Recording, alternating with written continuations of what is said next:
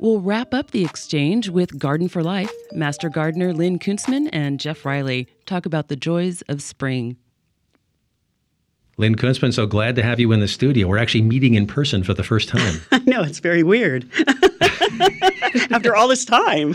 Truly, I know. It's like having an old friend that you never met, but here we are. So um, let's, uh, you know, I can always start with talking about the successes in, in my own garden or failures. And I'm pleased to report I can see the little sprouts of garlic coming up. Oh, yes. Good. Yeah, mine are up as well. They're, Mm-hmm. yep. They, they come up like the daffodils, you know, they, they stand a little thing up and hang out until it's warm enough to really start growing and doing their, their putting on growth. When I mentioned this to a, to a friend in the newsroom the other day, okay, it was Angela. she said, "Is it too late to plant garlic?" I said, "Eh, "I don't know." Uh, you you can still. I mean, it's it's pushing it, but um, yeah, you can put them in now. Uh, it, it's it's a it's better to put them in in the fall. They get more root development then. But um, I've I've pulled them up. Uh, when they sprout, and you know the ones that I missed last summer when I harvested them start coming up in a big glob, uh, a big bunch. I will pull those apart and plant those out in the garden. So that's something that you can do as well. The ones you forgot to get. the ones that, yeah, they broke off or you, I didn't see them or whatever. And so every single clove is sprouting. So you have like this massive uh, thing of sprouts there. And if you pull that up, dig it up carefully, and separate each of those out, each one of those will make a head of garlic for you. So, Oh wow! So Yeah. yeah, I, I, the reason I was uh, zeroing in on the, the the stuff you missed is just, just just a reminder that even even the term master in front of gardener does not does not make you flawless. no, does it does not. So uh, what? Uh, so in that particular realm though of garlic, I mean, what uh, should I what should I be doing then in these cold months? Anything? You don't. I wouldn't do anything. You can you can mulch it to keep soil moisture in if, if you like, um, and um, it, basically, I mean, it's just going to grow that garlic head underground um, until about the end of June, at which point it'll start to die back, and then um, those uh, tops will brown out. And when they're about halfway browned down, you just kind of bend them over and let them finish getting kind of dry. And then in July, mid July, you dig it or pull it, and and then dry it, uh, air dry it for a couple weeks. Um, then you can braid it up and stash it somewhere. All right, I do remember July. As this, is, this is a long growing season for, for garlic. Mhm. Yeah. And an unusual one. Let, us talk about what else then. I mean, this is not a month, uh, February, for a lot of activity. Right. So, I mean, January and February is when you're going through your seed catalogs and deciding what you want to grow for the coming year. So, so uh, you know, we've been at Master Gardeners. We our seed committee has been ordering uh, seeds for our practicum students to start. We're, we're we're actually having a live Master Gardener class this year. Oh, wow. So uh, we'll have um, students planting seeds for our. Um, Spring Garden Fair reboot that we'll have in May. So this is the first live Master Gardener class since before the pandemic. This is the first live class since before. Uh, so the 2020 class had three weeks of class, and then everything shut down. So um, this is the first full class we'll have in three years. Um, so they are. Um, we ordered all our seeds, and all those seeds are in on the passenger seat of my car now. We're going to we're going to get them arrayed and, and plan out when they need to be planted so that they'll be ready to sell um, by May 6th, which is when we'll have our, our um, spring plant sale. So who makes the, the choices of the seeds? Do the students get some input on that, or is it just what the, No, what the we have a choose? the Jackson County Master Gardeners Association, the Practicum Working Group. Practicum is sort of the lab that we run. It's a three-hour lab that students take. Uh, they they're not required to take it. It's the Master Gardener program itself uh, is a m- uh, modules that they read, and then they come for a half day on Wednesdays um, for the class, uh, kind of lecture and, um, and and some other learning. But then we run um, practicum labs, eight sessions of those a week. So they come in small groups and they grow out all the plants that we sell at Spring Garden Fair. So they're learning how to um, start seeds and how to propagate um, things from vegetative cuttings or, you know, uh, stem cuttings. Um, uh, or how to plant bulbs, whatever it is we're doing with them. Um, and so it, the Master Gardeners Association, Jackson County Master Gardener Association, that that um, is a working group called Practicum, and we have a seed committee in that group, a subgroup, uh, and we do the ordering. The seed committee gets together and we decide what types of tomatoes and peppers and eggplants and herbs or annuals we're going to grow and have the students start. And then we order those and then we go from there. And what's the basis for deciding which which varieties of things you'll go for? Yeah, so what we what we look for are things that we know do well in the valley, things that we know people have been asking for in the past. So like um, sun gold tomatoes, cherry tomatoes everybody wants those. So we grow a lot of those, you know, but uh, not a lot of people want uh, maybe an heirloom that's going to take 105 days to, you know, m- make a tomato for them. So we have, you know, short season ones and we have heirlooms, we have slicers and paste tomatoes, and we try to have a variety of things that we have available for people. Lynn Kunstman from Jackson County Master Gardeners back with us on the Jefferson Exchange. Since we pre record this segment now, we can't take live emails from you, so uh, stash them up.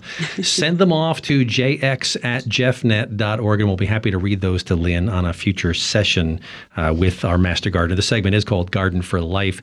Um, so you were talking about the students then in, in the Master Gardener program um, growing the things for the Master Gardener Spring Fair. Um, but this is not like student bake sale. There's not as much can go wrong with plants, right? I mean, there there are things that can go wrong. You can get fungal problems in the prop propagation house, or you can get, um, you know, a day when somebody doesn't come in to do the watering they need, they need to do, or they don't water enough, and then plants in pots. I mean, it's a good lesson. We learn through failure, but we've had some losses in the greenhouse before because, you know, somebody didn't uh, really attend to the watering that needed to happen, you know, or they got watered too much. We've had that issue as well. And then you get things like fungus gnats or, you know, so it's always a learning opportunity right. with the students. And so they get to see, you know, when there are problems that crop up and we have to deal with them. And um, yeah, so it's, it's like anybody else uh, learning how to do this for the first time. There are things you learn through failure, um, and but there but there are also those successes. I mean, we we usually sell several thousand plants at Spring Garden Fair, and this year we'll have even more because we now we have the native plant nursery, um, which is just a whole other deal. yeah, yeah, big on native plants. We'll get to that yeah. in just a bit. Uh, the failure part of it, though, I, I uh, from a couple of years of, of, gardening myself, largely inspired by our sessions together, is is uh, you know you, there's there's a line between lazy and and uh, oops, I made a mistake uh, that I find.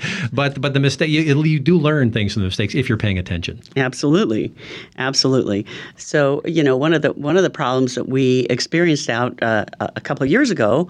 Um, was we were getting all these fungus gnats in our milkweed, and it turned out that we were overwatering, and the fungus gnats require soil to lay their eggs that's moist.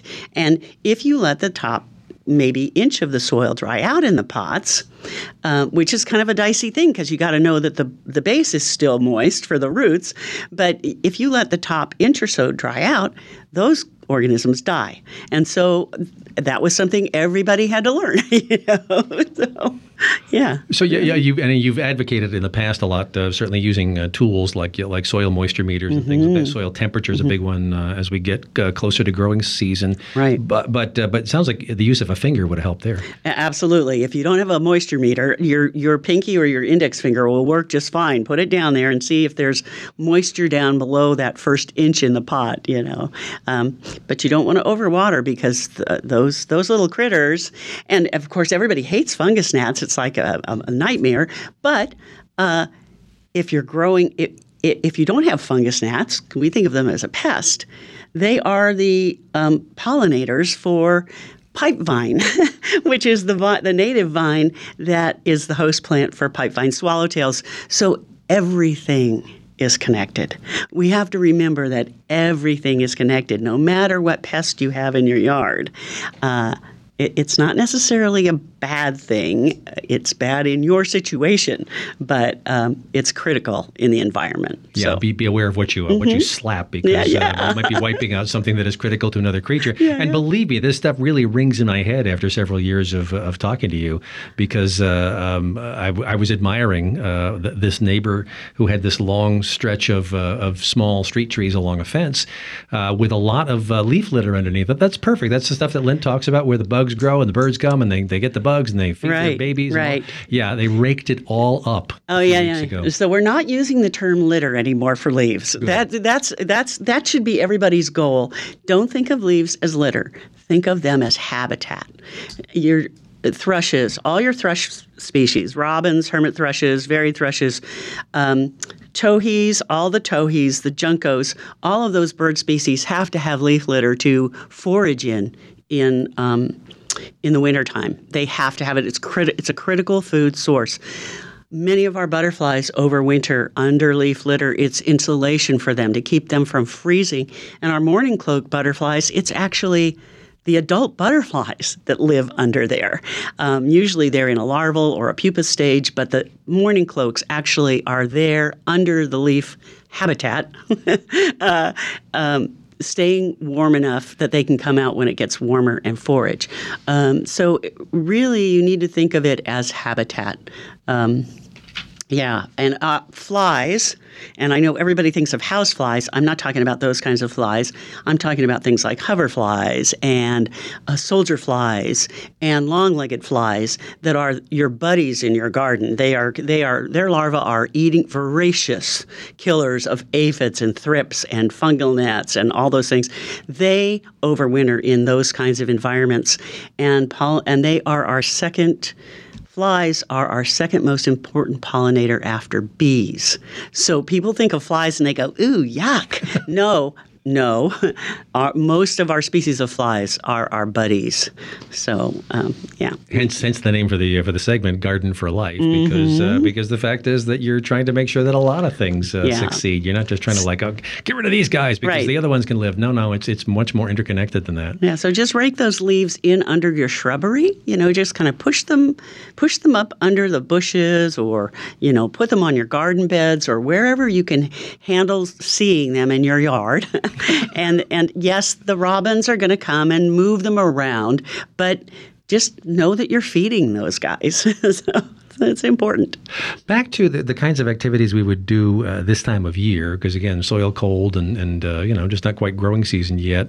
Um, if you are ordering from seed catalogs, you don't have the benefit of having the whole label there. We've talked about the importance of reading uh, the, the seed packet labels carefully. But Right. uh, uh, if you're new at this, if you're trying to pick seeds out, what are some some guidelines for what to look for? So I, I, the seed catalogs actually have quite a bit of information in them. So they will tell you how long uh, it takes for that plant to grow to maturity for you to, for to harvest time from seed to harvest, um, and they will tell you. You sometimes they'll tell you the soil temperature you need. There's a lot of information in the catalogs as you're reading through and ordering those seeds, um, and and this certainly in February, you can start growing uh, the seeds of cole crops, the spring, those shoulder season crops. The, the we think of as a spring garden. With broccoli, so cabbage, yeah, broccoli, cauliflower. cabbage, yeah, cauliflower, all of those, and they take frost. There's no problem uh, if you can start them in a warm environment. They like that as seedlings. Once they're up and you know pretty sturdy in their cell packs, you can put them out in the garden, and if you want, you can put a cloche over them so that they stay a little warmer and might grow a little faster. But uh, they should be perfectly fine in the frost, and so you can start those now, and they'll be ready to go out uh, in four weeks. You know, pretty pretty soon the the nurseries locally are going to start having those as starts available for you to purchase already grown and ready to plug into the ground. So. Um, Yeah, by the time you get to February, spring is not that far away. Mm-hmm. yeah. Uh, Garden for Life is the segment. Lynn Kunstman from Jackson County Master Gardeners, our guide. We will continue to uh, field questions from you for Lynn for future segments. Send those along to jx at jeffnet.org and mark them Lynn or gardening or something so I can flag them separately from the other ones. And then we'll talk to Lynn again in a few weeks and uh, get back on track with gardening stuff as the warm season approaches. Lynn, great to meet you in person at last. yeah, finally, it's just wonderful. Thanks a lot.